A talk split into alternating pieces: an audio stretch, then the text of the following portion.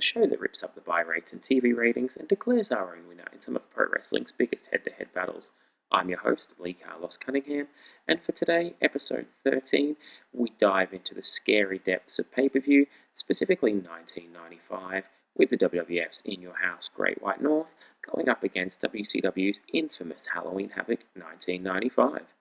For those of you that have been keeping up with the show and the timeline, there'll be no need to run down the state of the championships and the feuds at the moment because we're caught pretty well up with them. As far as the buy rates go, Great White North drew a pretty measly zero point four, and Halloween Havoc, blessed with the star power of Hulk Hogan, outdrew that with a zero point six.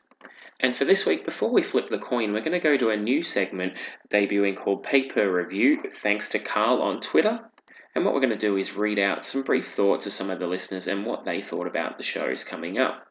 Mark writes in and says, I'd take the sumo monster truck match over a sumo versus king match any day of the week. Obviously referencing Mabel and Yokozuna. I don't know what you're talking about. I thought that was going to be a classic.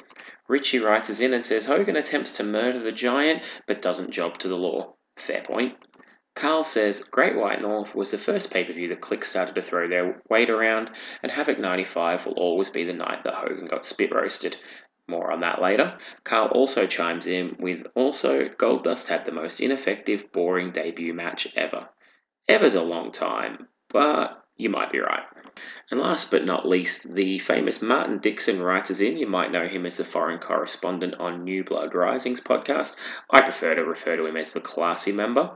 And he says to us, Havoc ninety-five is W C W realising it can do whatever it wants with billionaire Ted's credit card and its monster trucks and yetis. Very good.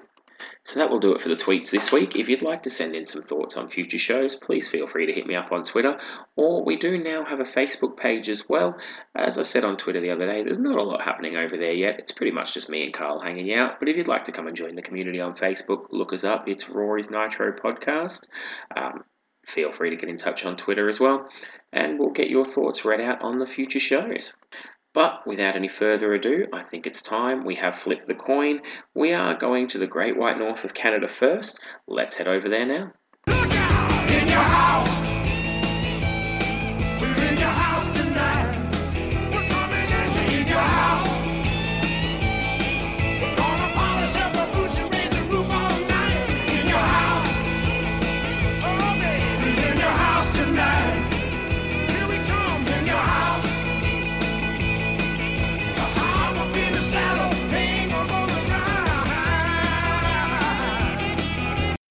Great White North takes place in the Winnipeg Arena in Winnipeg, Manitoba, in front of a crowd of ten thousand three hundred thirty-nine. And before we can get underway and get any real action, uh, the entrance video takes us straight to Gorilla Monsoon making this announcement.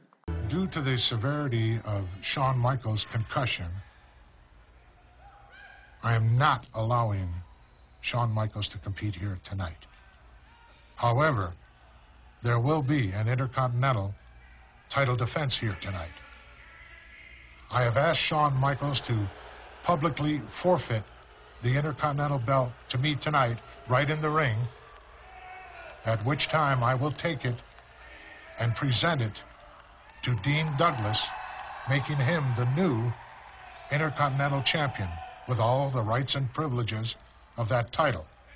However, Dean Douglas will have to defend that title right here tonight against Razor Ramon. Obviously, this is one of the most difficult decisions I've had to make in my entire career. Now, Stridex Pads presents the Dick Move of the Week. Yes, that's right, Shawn Michaels losing the title without actually jobbing to anyone earns him the Dick Move of the Week. Um, the announcement there from Gorilla Monsoon saying that Dean Douglas is going to be handed it, then defend it, rather than actually win it. Um, Shawn Michaels became notorious for not dropping belts or not laying down to drop belts for anybody, um, and this was pretty much the start of that run. Poor form, really, from Shawn. Especially when you consider on the next night's Raw, he would be telling the world that he would be ready to go by Survivor Series just one month after this. So really no excuse not to drop the title whatsoever, in my opinion. But anyway, without any further ado, we do get into the show, and we have a commentary team of Vince McMahon, Jerry the King Lawler, and Jim Ross. So pretty excited about the three-man booth there. Um, and we get a faint sort of sounding introduction from Vince. It's really poor audio here to start, and it does eventually cut in as he's running through the introduction. From there we go straight into our opening contest of the evening, Make a Difference Fatu, up against the aristocrat Hunter Hearst Helmsley. During the introductions, Vince McMahon tells us uh, about Fatu. Talk about a man that can make a difference. Yes, I believe that was the gimmick, Vince. Um, and I noticed on his way down to the ring that Fatu is sporting a nice B S K beanie. Um, for those of you not aware, that was the backstage group with himself, The Undertaker, Yokozuna, Paul Bearer, and a few others, I believe, known as the Bone Street Crew. A uh, little bit of a rival faction to the Clique in some sense. Triple H is in his very early blue blood gimmick here, and he does look like a bit of a tool. It didn't last too long, thankfully. Fatu gets on the attack early with Triple H still in his full attire, hits a backdrop and a ten punch, um, and then H comes out the corner with a bit of a flare flop and gets outside to try and undress. Fatu follows him to the outside for a little bit of brawling before sending him back in. Um, he no-sells some head to the buckles, Fatu that is, before Triple H manages to send him neck first between the ropes in a hangman-style move, similar to what you'd see Mick Foley do. Looks really sick and a bit unexpected for me in nineteen ninety-five. Triple H then goes on the offense with a fish drop, a pile drop, driver, sorry, and a European uppercut before pounding away. He then hits a neck breaker, and we're told that Triple H is undefeated so far in the W W F. He hits a big knee to the ribs as well. And Jerry Lawler tells us on commentary that Fatu's house is the only one I've seen where the cockroaches have names. Fair enough. Triple H applies a bit of a sloppy chin lock, and that allows Vince to start talking about his boy toy on commentary. And he tells us, um, perhaps Sean asked to forfeit the title because he is a stand-up son of a gun. Uh, Sean probably did ask to forfeit the title, but it's not because he's a stand-up son of a gun. Triple H nails a clothesline, which Fatu sells with a huge Rikishi bump from the future Rikishi. That garners Triple H a two count. Uh, Fatu gets a roll up on Triple H, and he gets a two count of his own before the pedigree is reversed to in, into a backdrop, and Fatu no-sells a D D T. Comes straight back up off the ground, hits a super kick, and puts Triple H in a third backdrop of the match, so a little bit repetitive on that one, before hitting a backbreaker and a second rope headbutt for a two count. Fatu then hits sort of a diamond cutter maneuver uh, before missing a splash off the top rope, allowing Triple H to hit the pedigree for the one two three in a decent opener between two guys that would go on to bigger and better things. Jerry Lawler then interviews Triple H at ringside with a dead-on Diesel lookalike stood behind him in the crowd, and I didn't know Triple H put on a mock English accent at this point in time, so that was interesting for me to find out, and he was also stood with the William Regal hand behind his back pose from W C W. Before the interview gets into anything really detailed, Henry Godwin comes out. Uh, Triple H uses Lawler as a human shield to avoid being slopped and legs it up the aisle.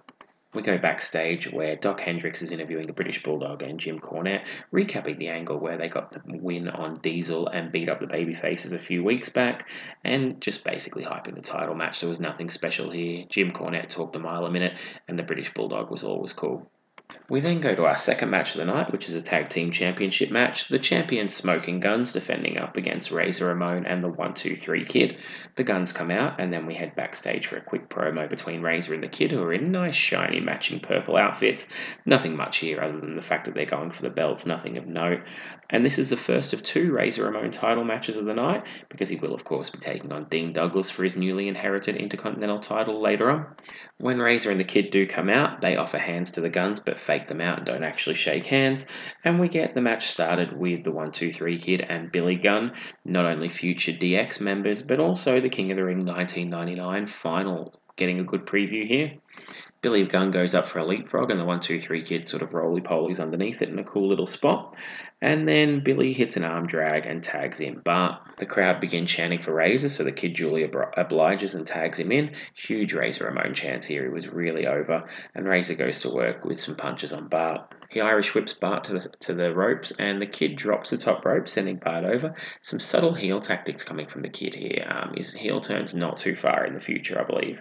Razor stays in control when Bart's back in the ring, and he tags in the Kid, who goes to work with some of his really cool-looking kicks, always like the one two three Kid's kicks, and he nails Billy Gunn while he's stood on the apron, some more heel tactics coming in. He hits his rapid-fire leg drops to Bart Gunn, tags in Razor, who hits him with the S O S. The Kid then gets in the ring, and Razor picks him up for an S O S, throwing him into Bart Gunn, which was a little bit of a weird spot, and here there's lots of tags in and out from both teams as the match picks up pace pretty quickly. We see that Dean Douglas is watching backstage as well, taking notes on Razor. And when Bart makes a hot tag to Billy Gunn, he gets in, puts drop kicks on both Razor and the Kid, um, backdrops as well, and a huge elbow, which allows Vince to get in his first. He got him, he got him. Oh, no, he didn't, of the night. Bart then comes back in, hits a number of backbreakers on the Kid, and Razor makes a save on the pin. And the Guns hit a cool tandem double-team offense with a delayed vertical suplex into a drop kick.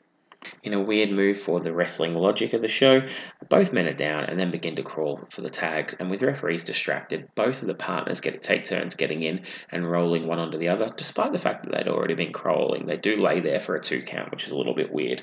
Anyway, this sequence ends with Razor managing to get in the ring and hit the Razor's Edge on Billy Gunn, and rather than let him pin him and get us the tag team titles, the one two three Kid demands a tag.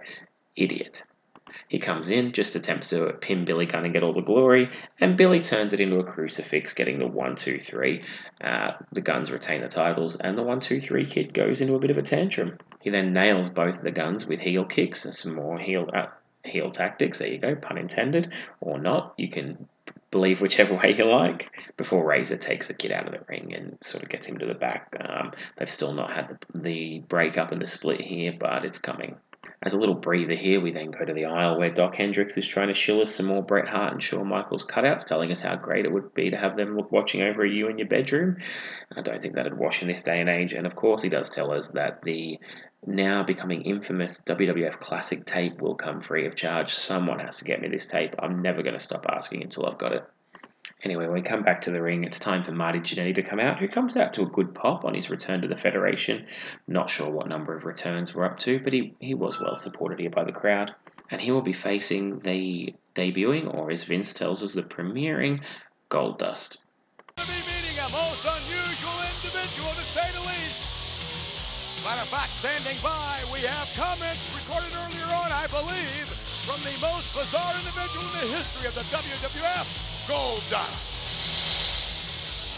This is upon us, Mister Rucker. The Hollywood premiere that the whole world has been anticipating. Tonight, it will be lights, cameras, ooh, so much action. Hmm. Mister DeMille, I'm ready for my close-up. Remember the name.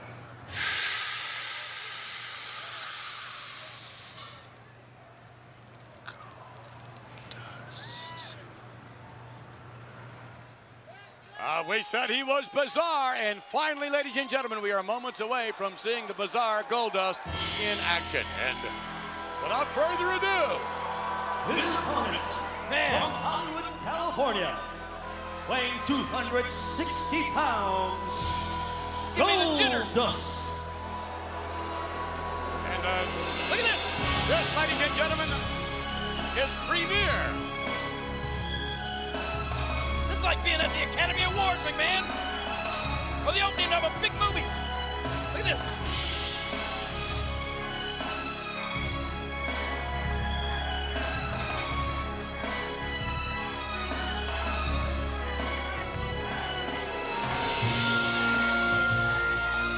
Standing on their feet to get a glimpse of this most bizarre individual. That's paparazzi, McMahon. You wouldn't know anything about that. Those are photographers that follow big stars like Goldust around. There are plenty of uh, photographers, that's for sure. I don't think I've ever seen anyone with this kind of coverage.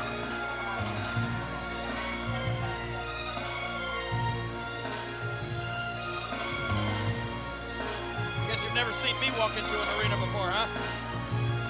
Uh, generally, yes, but it's the arena's empty well, when we arrive, but here, this is a little different. Look at this.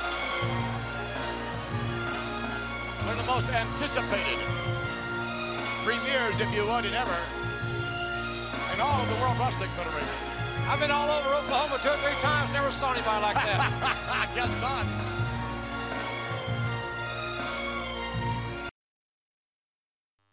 There. The crowd's not really sure what to make of Goldust just yet. Um, they will get some feelings on him pretty quickly, though. Um, when the action gets underway, Goldust tries to jump Marty Jannetty early, but Marty does fire back and take over control. J R tells us that Marty's been an Intercontinental Champion, a Tag Team Champion, but his personal demons have hurt his career. There's an understatement, J R, but um, it was a little bit different to hear that thing kind of thing on commentary at this point as well. Interesting. Goldust does a lot of stalling early on. There's not a lot of action. He does manage to get a cradle for a two count and a big right hand, and then drops to the ground to hit an uppercut on Marty Jannetty as well in his trademark spot. When Marty fires back, he hits Hurricane Rana, and they trade pushes and punches uh, before Goldberg, do- uh, Goldberg, Goldust does his big flip off the clothesline. Goldust has got really slow offense, really sort of playing up the histrionics, and he puts on a chin lock uh, before hitting a backdrop and going back to some sort of slow down tactics. It's pretty dull, to be honest. In fact, I'm a few minutes in here and my note actually reads, this is slower than Mick Foley jogging down the ramp, so obviously I wasn't too enamoured when watching this, as then Goldust throws Marty Jannetty into the post before putting him back into another chinlock. As they sit there in the rest hold, I'm scanning the crowd. I notice there's a guy in the crowd dressed like Count Dracula for some reason. That was a little bit strange. And Goldust hits a sloppy D D T for a two count. Marty does manage to get back on some offense, hitting a back elbow for a two count, three clotheslines, a snapmare, and goes for the fish drop off the top rope, but runs right into a boot. Goldust then picks him up in a suplex, but drops him face first for a three count, in a shit match with a shit return and a shit debut. Nothing special here whatsoever. Um, unless you want to see the curi- curiosity of Goldust's first entrance, don't bother watching this. We then get the match of both pay-per-views that I was by far most looking forward to, Mabel up against Yokozuna. No, no, I'm just kidding. I did seriously consider giving Gorilla Monsoon the dick move of the week for booking this shit, but it's only kayfabe, so I'll let him off this time. Mabel comes out to the ring first with Mo, and Mabel's got some of those really small black sunglasses on. He looks like a super fat Morpheus out of the Matrix, so that should tell you what he was looking like at this point in time. Um, and Yokozuna comes out looking even fatter than he did two weeks ago. He's really putting on the beef here.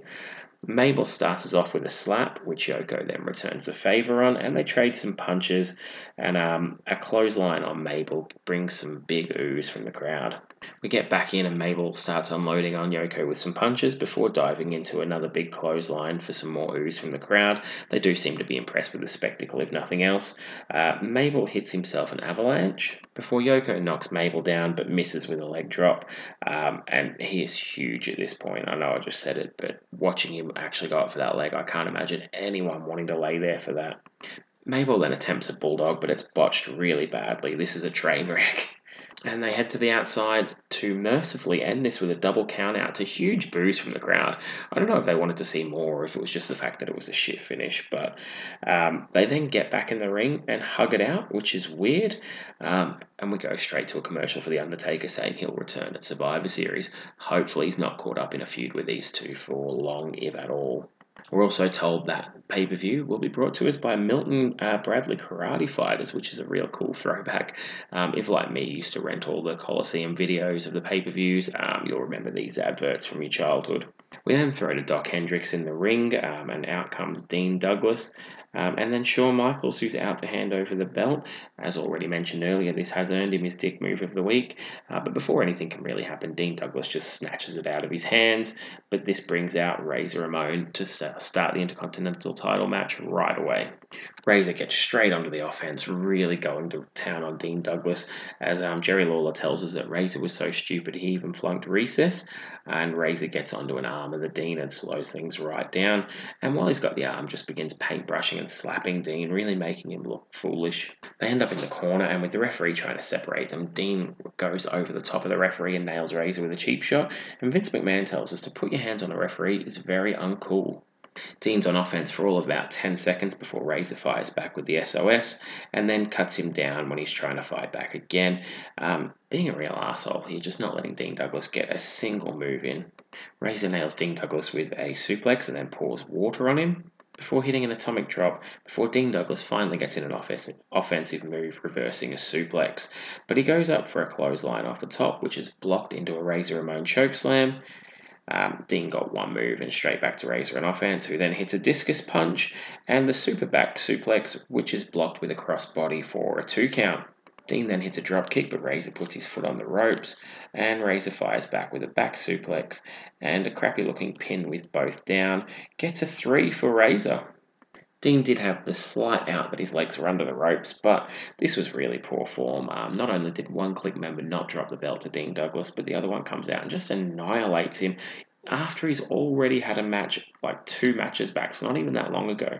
So even though Sean's already been awarded the Dick Move of the Week, Razor Ramon, you are going to get an honourable mention for helping your Clique buddy bury Dean Douglas. Now, if you've been listening to the show, you know I'm no Dean Douglas fan, but this was pretty much unnecessary, really burying the guy like this live on pay-per-view. Anyway, enough said about that. We're going to now head over to our main event of the evening, which will be Diesel defending his W W F title up against the British Bulldog, Davey Boy Smith. Before we get there, though, we have Bret the Hitman Hart come out for commentary. Um... He is obviously going to get the winner of this match at Survivor Series, we've talked about already, and he's wearing a Hitman hockey jersey with dad jeans and cowboy boots. He looks awful. And we get one more shield from Doc Hendricks of the night, once again trying to sell us the two dudes with attitude shirt. I get the feeling this wasn't a, back, uh, a big seller for Titan. And a quick promo from Diesel telling us backstage that he's feeling awfully funky. Okay. During the entrances, J R tells us this is going to be a great match, folks. I doubt it, but fingers crossed. And as Diesel comes out, I do know that he's pretty over here in Canada, so, you know, good on him. The title reign wasn't a big success, but he did still have a lot of fans at this time. The match gets underway, and Diesel goes under the Bulldog with some forearms and a slam, and the British Bulldog attempting to get a hold of the legs, but Diesel pretty much holding him at bay. Diesel then goes into some of his patented corner offense, hitting some big clotheslines, some knees, and some elbows, and um, Jim Cornette manages to distract, and the Bulldog does get a hold of the leg.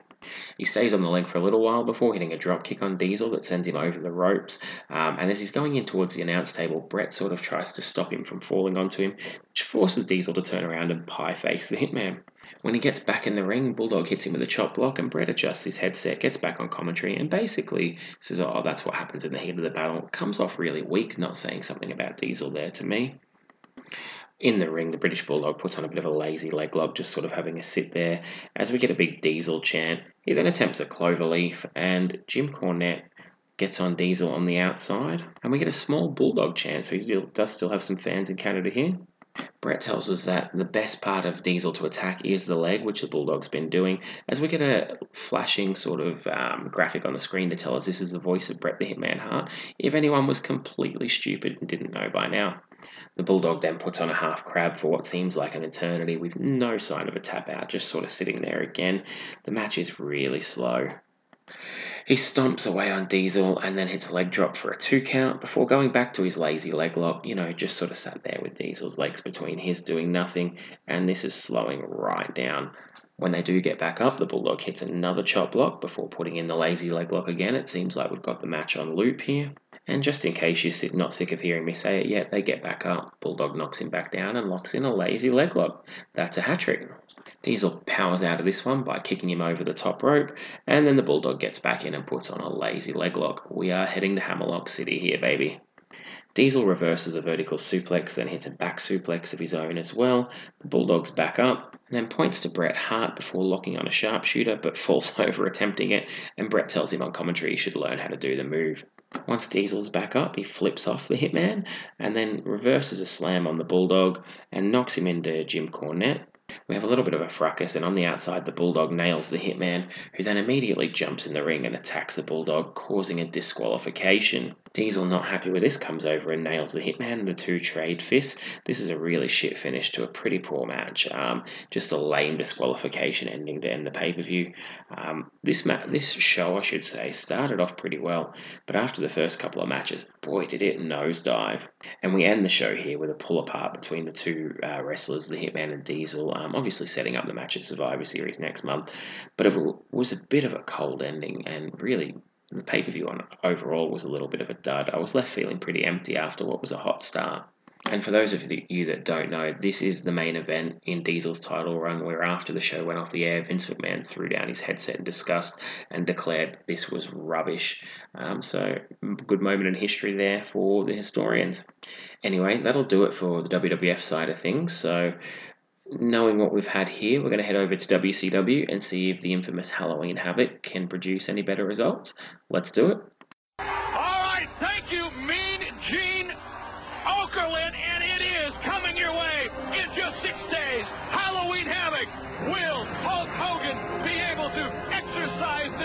that's bouncing around in his mind. It's Machine versus Machine as two monster sumo trucks hook up grill to grill on the top of Como Hall and try to push each other out of a hundred-foot diameter circle. First time ever on pay-per-view, Sunday, October twenty-ninth, from the Joe Louis Arena. Call your local cable company and tell them you want to be a part of history. You want to be a part of Halloween Havoc.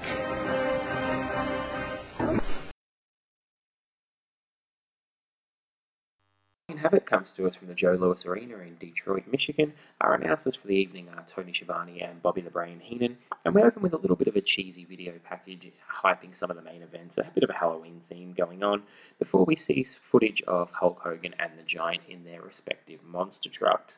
We're also informed by the announcers off the bat that Brian Pillman and Arn Anderson have attacked Ric Flair off camera, putting in uh, jeopardy his match teaming with Sting up against a duo that have put him on the shelf. Once all that's over and done with, we go to our first match of the evening, which is Diamond Dallas Page defending his television title up against Johnny B. Badd. The angle leading up to this is something we've mentioned on the show previously, where D D P had outed himself as having cost Johnny B. Badd his shot at Sting's U S title. Um, he let his tyres down, and Johnny B. Badd had only let on that one tyre had been down, and D D P accidentally spilled the beans that all four were down. D D P comes out first with Kimberly in tow and Max Muscle, his bodyguard. Uh, the whole D D P and Kimberly thing gave off a little bit of a Macho and Liz vibe, and knowing later on down the track how much of a Macho fan D D P is, I'm not surprised by that. And then we see Johnny B. Badd come out with his back to the camera down the aisle, but it's actually all a ruse. It wasn't Johnny B. Badd, who enters through the crowd and attacks D D P. He then tosses him out the ring and gets a hold of Max Muscle and delivers my least favourite move in all of wrestling, the double noggin nogger, before they have a little bit of a crowd brawl, and the crowd's getting into this pretty early on, to be honest. He throws him into the post before sending him back into the ring and hitting an arm drag and going to work on the arm, which Tony Schiavone calls a full arm drag and twist. No idea what that means. They exchange a couple of leapfrogs before Johnny B. Badd hits a hip toss and gets a two count, and then goes in up to the corner for a ten punch spot before being reversed and dropped into the turnbuckle.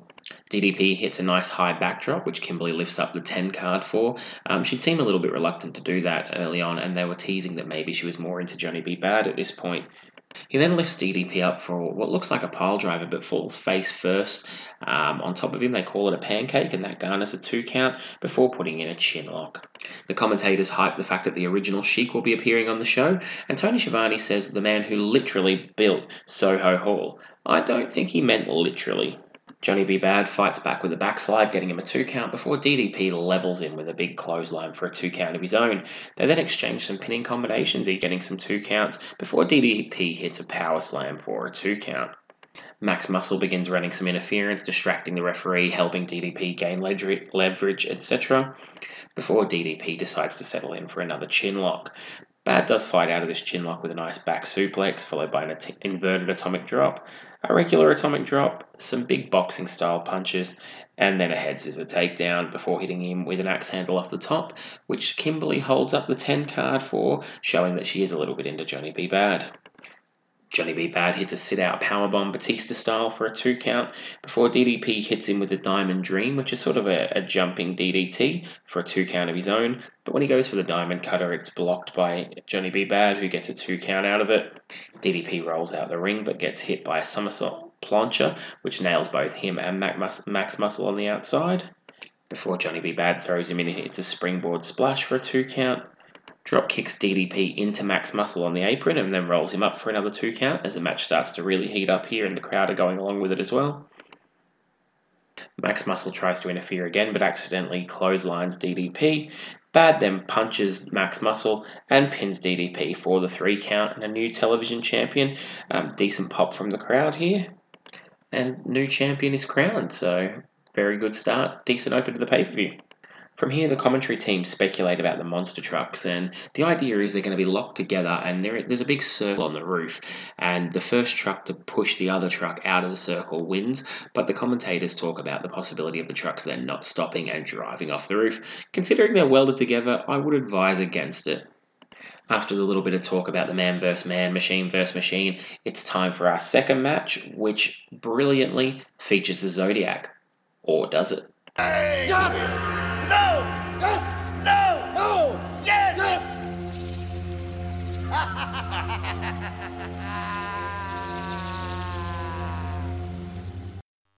okay, really, it does. It's time for Zodiac up against the Macho Man, Randy Savage. And yes, the Zodiac is announced as being from the land of yin and yang.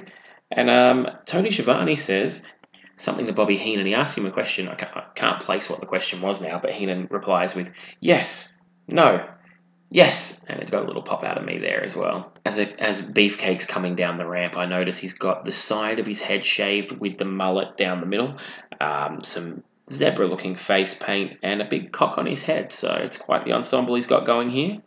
Macho Man then comes out to an okay pop, nothing too great, and goes right on the offense. A fan jumps in the ring and the referee wrestles him to the ground while Macho Man takes the beefer outside to allow the cameras to get off of that. Um, security then begin to wrestle the intruder that you can sort of faintly still see, and that gets the biggest pop of the night so far. The commentators tell us that it was actually meant to be Kamala in this match, so I'm not sure if I should be happy or sad about that. And then Macho hits the elbow off the top rope for the three count straight away, so we're spared any long Brutus Beefcake matches here. After this match, we go backstage to Gene Oakland, who's shilling that Jimmy Hart has been talking to someone he managed in another federation, but I can't talk about this live on the air, so you'll have to call the hotline and pay five bucks a minute to listen to who it might be. In comes Johnny B. Badd for a promo about his title win. Um, they talk backwards and forwards about seeing each other at the bar, having dinner, blah, blah, blah. It's not very exciting.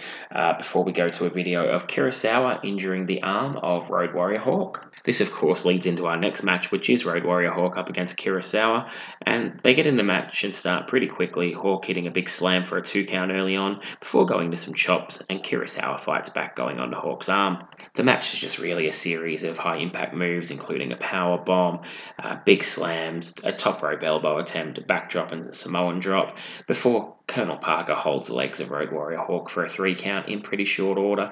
Bit of a late match, really. There's nothing much to note about this one. More of a storyline match than anything.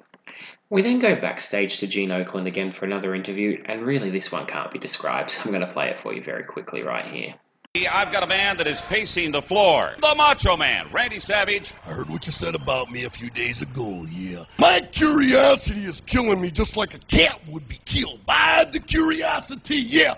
I'm your friend, and I don't think that you can separate business from friendship. And you know what? Your, your mustache is crooked.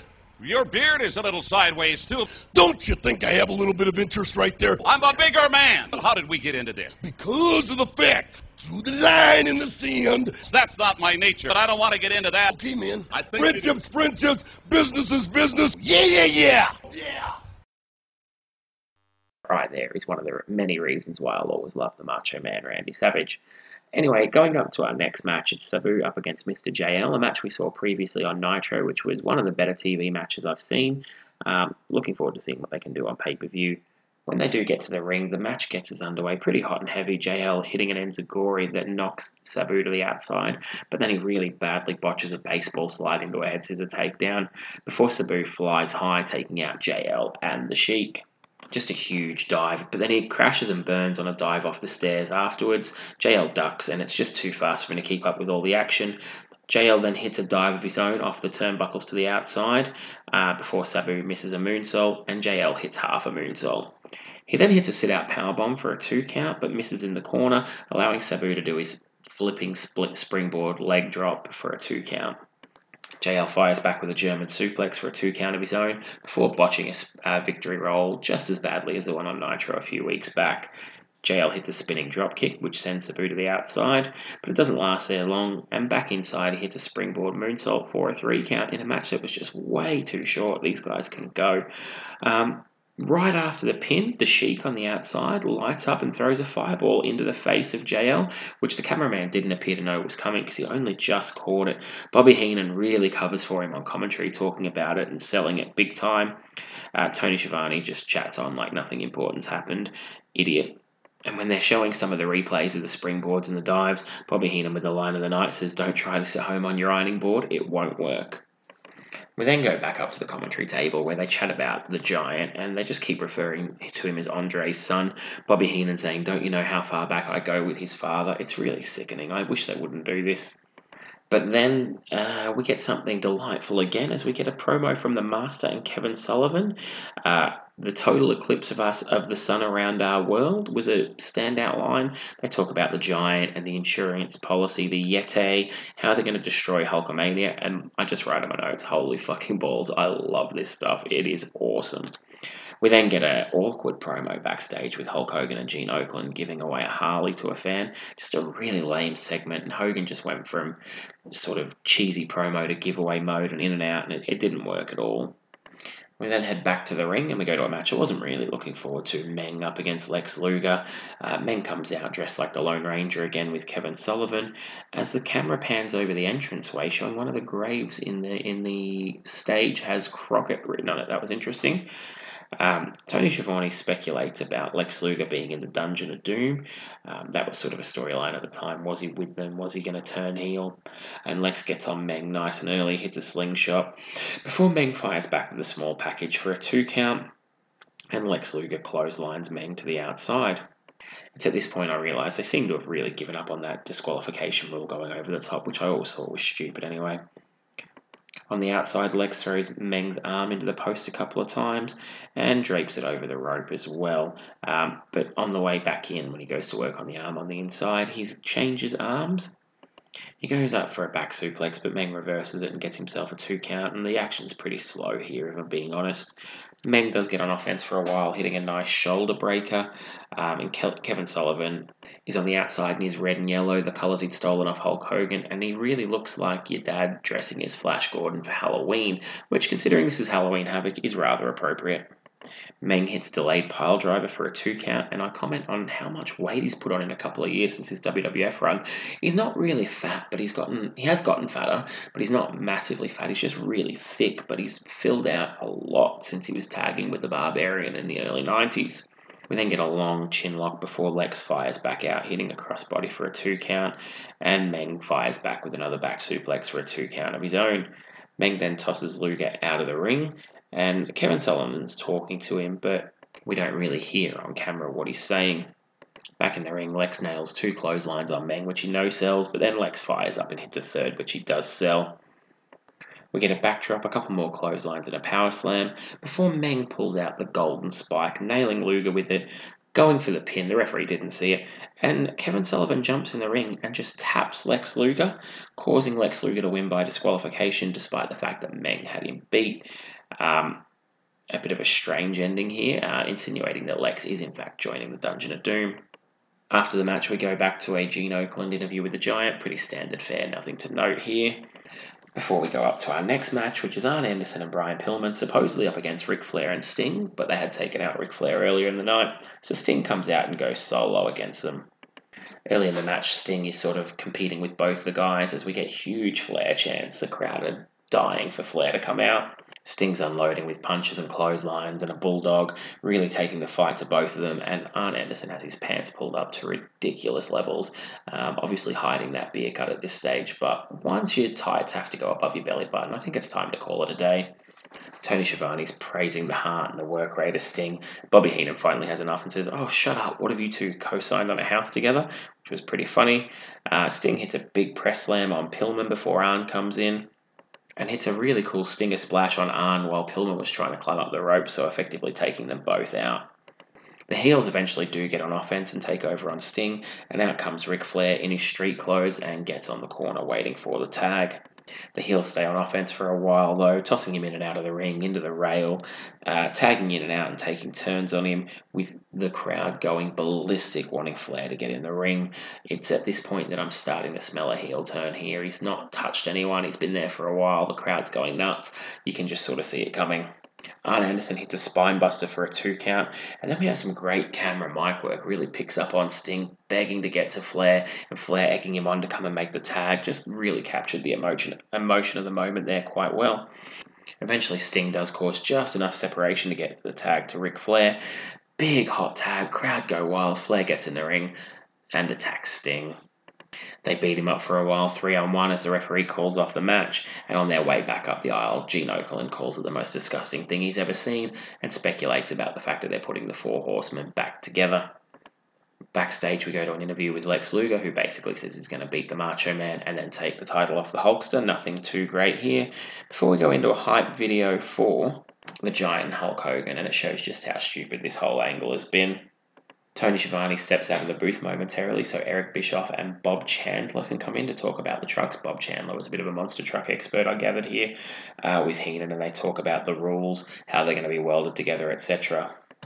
It's then up to the roof of Coho, uh, Soho Hall, I believe it was, uh, for the monster truck battle, and it's really lame and boring. Basically, they just show cameras inside of the guys pulling faces. Hogan looks constipated, and it's been basically two trucks joined together. One goes forward while the other goes back. Then they stop and go the other way. Um, I'm no motor vehicle expert, but I don't think this is really feasible, that it would just be back forward, back forward. I think once you gain traction, you pretty much win.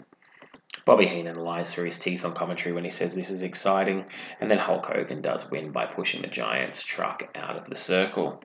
By the way, for the record, the Giant's truck, Dungeon of Doom style, did look way better than the Hulk Hogan truck, which looked a bit shit. And no, I wasn't surprised that Hogan won the monster truck battle, because even behind the vehicle, he's not going to job to anybody now, is he? Outside the trucks, the Giant chases Hogan towards the edge of the building, um, then gets him in a double-handed chokehold, and Hogan sort of backed up onto the ledge of the building. Instead of the Giant just giving him a shove and knocking him over, the Giant decides to climb up on the ledge next to him in the chokehold, which Hulk Hogan then breaks, and in doing so, accidentally knocks a Giant off the top of a building. Um, Hogan acts like he tried to save him, then runs off for help, and we speculate that the Giant may be dead. Interesting way of selling your main event. But no less, don't worry about it. We've got a match to go to. It's time for the Macho Man Randy Savage versus Lex Luger. So, yes, if someone falls off a building, eh, best thing you can do is go on to the next match. Lex is very aggressive early on and stomps and pummels the Macho Man. And Tony Schiavone is again speculating that Lex is part of the Dungeon of Doom. Um, Jimmy Hart's at ringside. I didn't actually see who he came out with, but I found it odd that his main squeeze and meal ticket, as Gorilla Monsoon would say, is probably about to go down for murder, and he's out here watching the Macho Man take on the Lex Express. Macho keeps trying to fight out, but Lex stays on offense for a while, and all Bobby Heenan can do on commentary is beg for updates on the Giant, because this is, this is after all, his good friend Andre's son. Macho finally does get some separation, and he sends Lex to the rail and the steel stairs on the outside, uh, twice each, before going up top for the axe handle, which Lex reverses with the big punch to the gut. Jimmy Hart's then up on the apron, and I can smell a swerve coming. Lex Luger tries for the cheating pin with his legs on the ropes, but the referee is distracted with Jimmy Hart, and then Macho Man sends Lex Luger into Jimmy Hart, goes up top, nails his elbow for the one two three, in a bit of a weird match. I don't really know what they were trying to achieve here. Um, and the commentators tell us that Michael Buffer's on his way out uh, for the main event. Bobby Heenan storms off the set momentarily to try and find an update, but comes pretty much straight back. With all that having happened, Michael Buffer comes down to the ring, and it's time for him to introduce our main event. Ladies and gentlemen, good evening, and welcome to the nineteen ninety-five W C W Halloween Havoc, here in the Joe Louis Arena in the Motor City, Detroit, Michigan. This is the featured match of the evening, sanctioned by the W C W and the Michigan State Athletic Commission for the Heavyweight Championship of the world. Coming to the ring at this time, let's welcome the challenger. He's from the Dungeon of Doom and weighs four hundred fifty pounds. Oh no. Ladies and gentlemen. Wait a minute. There's been a change. Coming to the ring at this time is the champion. Hogan's not dressed to wrestle. Hogan is not dressed to wrestle. California. six feet seven, two hundred seventy-five pounds, the king of Hulkmania, the man known as the Hulkster, the heavyweight champion of the world, Hulk Hogan. There's only one Hulk Hogan, and he comes to the ring, and I guarantee you, over his career, he has never felt the way he feels right now.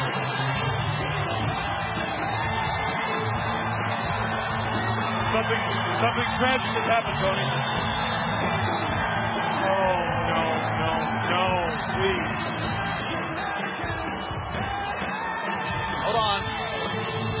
Hogan, hang on a second.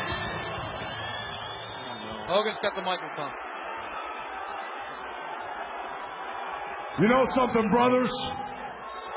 What just happened out there wasn't supposed to go down, man.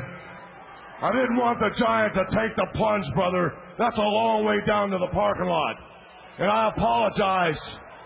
There was a terrible accident out there, and the Giant, as far as I know, brother, after the accident, when I saw him last, oh, ladies and gentlemen, the challenger has arrived from the Dungeon of Doom with his manager, the Taskmaster. He's risen from the dead.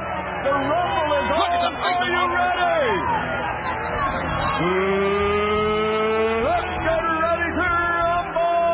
I do not understand that. This man is superhuman.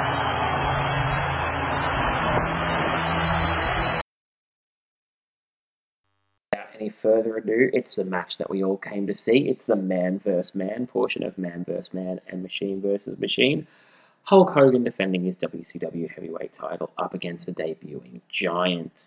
Hogan does look a little bit naff in his all-black outfit with cowboy boots at the bottom, and he's got Kevin Sullivan's face paint on as well, so he's looking a little bit of an extra tit tonight. The Giants no-sells some of Hulk's punches early on, and in a typical Hulk Hogan move, he goes for a slam in the first minute. Ah, this drives me insane. Uh, then this allows the Giant to take over, and he goes on offense with some kicks and strikes. He's not got a lot in his arsenal just yet, and he is playing the Giant card that Hogan loves to go against. He's got some huge chops in here as well, and Hulk is looking pretty skinny um, next to the Giant. But then again, the Giant's looking pretty skinny um, considering what he would become later on as the Big Show as well. So they're both in their leaner years here, shall we say. The match takes us to a test of strength pretty quickly in the usual Hogan fare, um, where the Giant's in control, then Hulk fires up, uh, but the Giant does fire back with an elbow and a slam, staying in control, misses the Hogan-esque leg drop, and Hulk pops up and no-sells all the beatdown, uh, another typical Hogan move, which I just can't stand. He then begins to ram the Giant's head into the buckle, hits a ten punch, a bite because he's evil now, and some back rakes. So that's pretty much the extent of Darkside Hogan, a bite and some back rakes. He clotheslines the Giant to the outside, where he then hits a double noggin knocker with him and Kevin Sullivan. So continuing my interest in the match here, before sending Giant back in for an eye rake and gets out of the way of a choke slam, but the Giant does hit a backbreaker for a two count.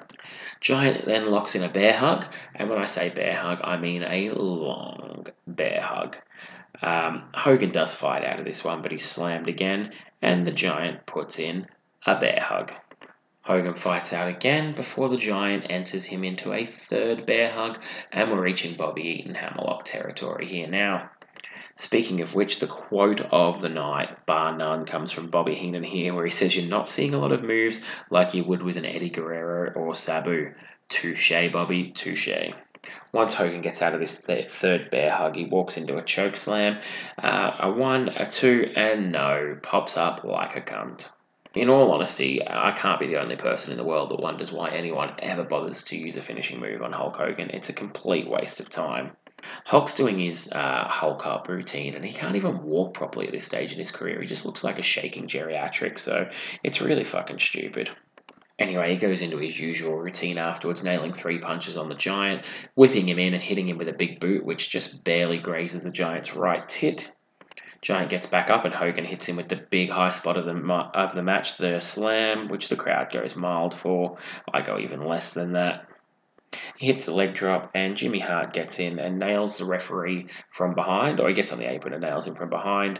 The Giant looks up and realizes what exactly is going on, and re- then realizes, sorry, that he's meant to be selling, so he immediately drops back down. A bit of an amateur move there.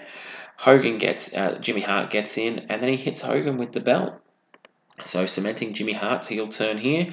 And what does the Giant decide to do with the referee down and Hogan in a weakened state? He puts him in a bear hug. Lex Luger and the Macho Man come down to help the three-on-one attack with Jimmy Hart and Kevin Sullivan now in on Hogan. Um, but before they can do anything, stop the presses, because Sullivan, my son, it's time for the motherfucking Yeti, the moment we've all been waiting for, and I pop big time. They're going to finish off Hulkamania. Here comes Luger and Savage. Wait a minute.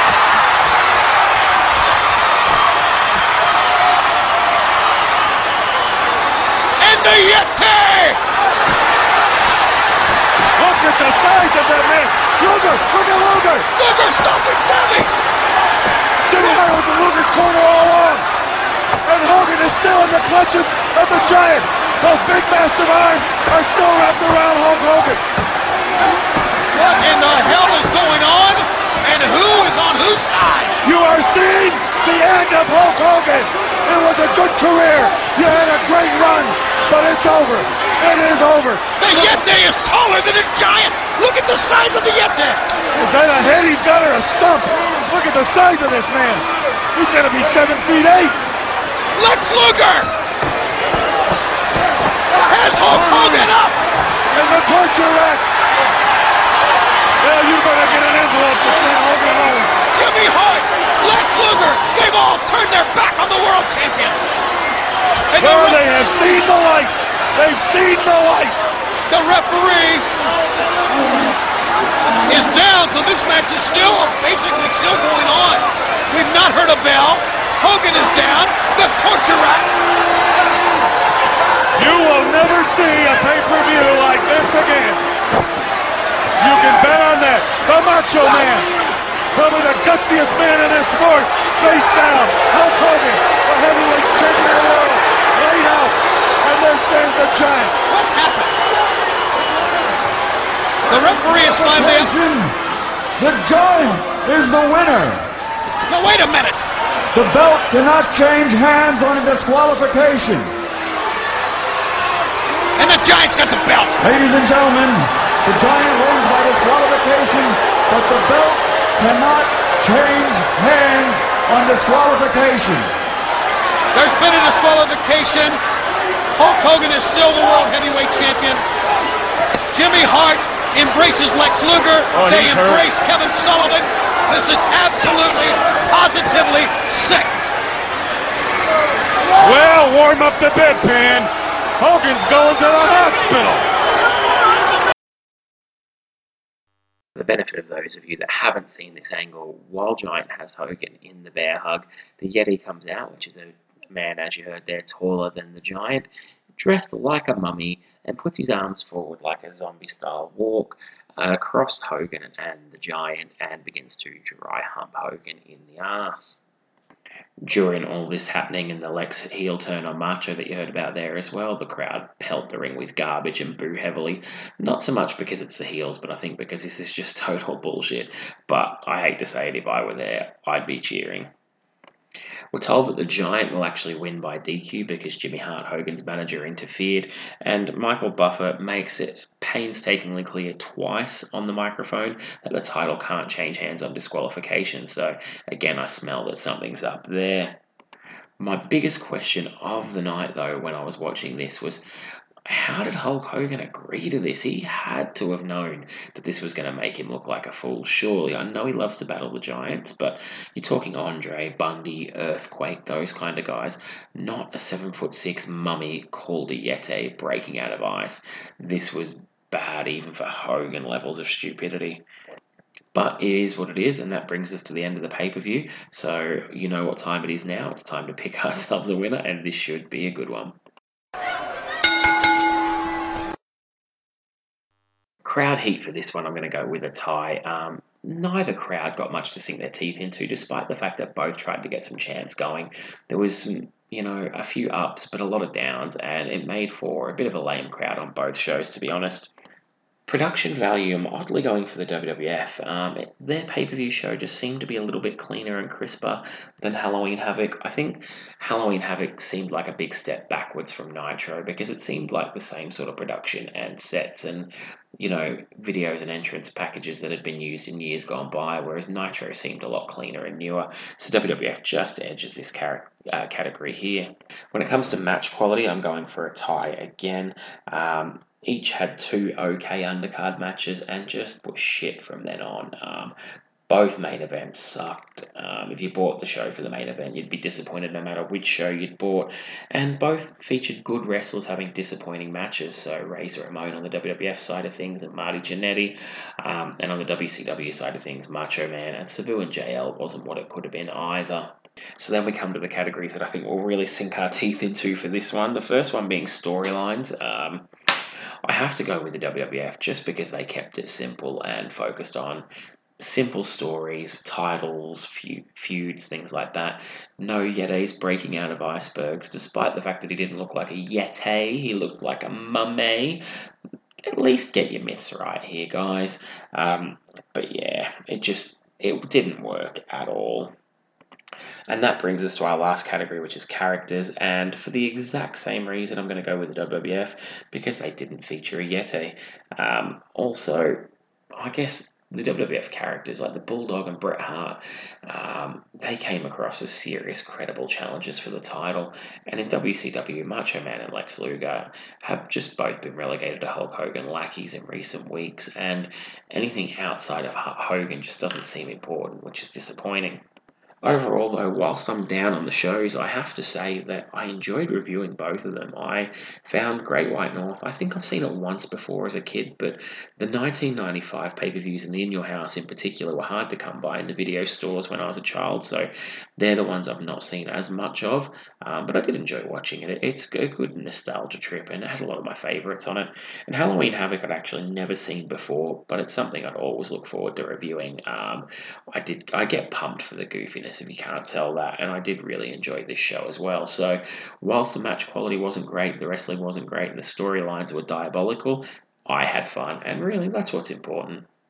So that'll do it for spooky episode thirteen, uh, Halloween Havoc and Great White North in the bag. We'll go back to Raw and Nitro now, and we're going to continue down this format of all the Raws and Nitros for the month, then the pay-per-views. Um, it's going to lead to a few shows out of order, but it's the easiest way I can see to review and make it sort of an easy-to-follow timeline for everyone.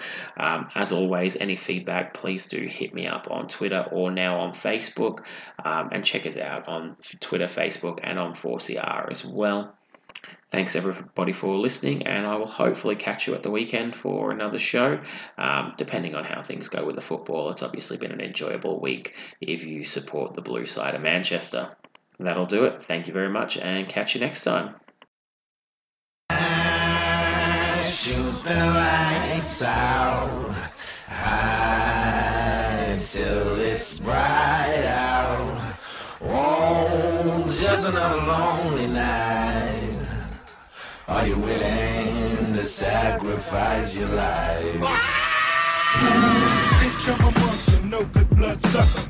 Fat motherfucker, now look who's in trouble. As you run through my jungles, all you hear is rumbles. Kanye West samples, here's one for example. Gossip, gossip, nigga, just stop it. Everybody know I'm a motherfucking monster. I'ma need to see your fucking hands at the concert. I'ma need to see your fucking hands at the concert. Profit, profit, nigga, I get it. Everybody know I'm a motherfucking monster. I'ma need to see your fucking hands at the concert. I'ma need to see your fucking hands.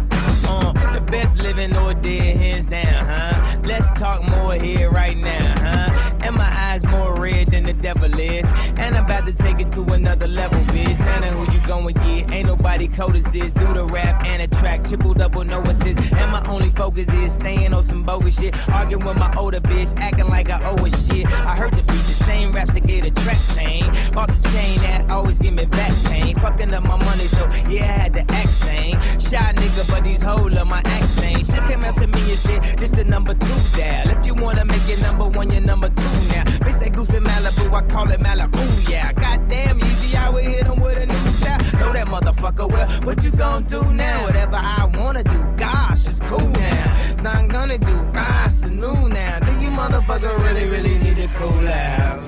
Cause you'll never get on top of this. So mommy, best advice is just to get on top of this. Have you ever had sex with a pharaoh? I put the pussy in a sarcophagus. Now she claiming that I bruise her esophagus. Head of the class and she just want a swallowship. I'm living in the future, so the present is my past. My presence is a present, kiss my ass. Gossip, gossip, nigga, just stop it. Every Everybody knows I'm a motherfucking monster. I'ma need to see your fucking hands at the concert. I'ma need to see your fucking hands at the concert. Profit, profit, nigga, I got it. Everybody know I'm a motherfucking monster. I'ma need to see your fucking hands at the concert. I'ma need to see your fucking hands. Sasquatch, Godzilla, King Kong, Loch Ness, Goblin, Ghoul, a zombie with no conscience. Question, what do these things all have in common? Everybody knows I'm a motherfucking monster. Conquer, stomp you, stop your silly nonsense. Nonsense, none of you niggas know where the swamp is. None of you niggas have seen the carnage that I've seen. I still hear fiends scream in my dreams. Murder, murder in black convertibles. I kill a block, I murder the avenues. I rape and pillage of village, women and children. Everybody wanna know what my Achilles heel is. Love, I don't get enough of it. All I get is these vampires and bloodsuckers. All I see is these niggas I made millionaires, milling about, spilling their feelings in the air. All I see is these fake fucks with no fangs, trying to draw blood from my ice cold veins. I smell a massacre. Seems to be the only way to back you back. Gossip, gossip, nigga, just stop it. Everybody know I'm a motherfucking monster. I'ma need to see your fucking hands at the concert. I'ma need to see your fucking hands at the concert. Profit, profit, nigga, I got it. Everybody know I'm a motherfucking monster. I'ma need to see your fucking hands at the concert. I'ma need to see your fucking hands. Pull up in a monster automobile gangster with a bad bitch that came from Sri Lanka. Yeah, I'm in a tanka, color a Willy Wonka. You could be the king, but watch the queen conquer. Okay, first things first, I'll eat your brain. Then I'ma start rocking gold teeth and fangs, cause that's what a motherfucking monster do. Hairdresser from Milan, that's the monster do. Monster Giuseppe Hill, that's the monster show. Young Money is the roster and a monster crow. And I'm all up, all up, all up in the bank with a funny face. And if I'm fake, I ain't know that's cause my money ain't. Let me get this straight. Wait, I'm the rookie, but my features and my shows ten times your pay. fifty K for a verse, no album out. Yeah, my money's so tall that my Barbie's gotta claim it. Hotter than the Middle East and climb it, find it. twenty my Tyron, dirty wine it, wine it. Nikki on them hitters when I sign it. But these niggas so one track minded. But really, really, I don't give a F U C K. Forget Barbie, fuck Nikki, shit, she's fake. She on a diet, but her pocket's eating cheesecake. And I'll say, boy, the Chucky is child's play. Just killed another career, it's a mild day. Besides, yay, they can't stand besides me. I think me, you, and Ian, your Minaj Friday. Pink, pink, pink wig, thick ass, give them whiplash. I think big, get cash, make them blink fast. Now look at what you just saw, this is what you live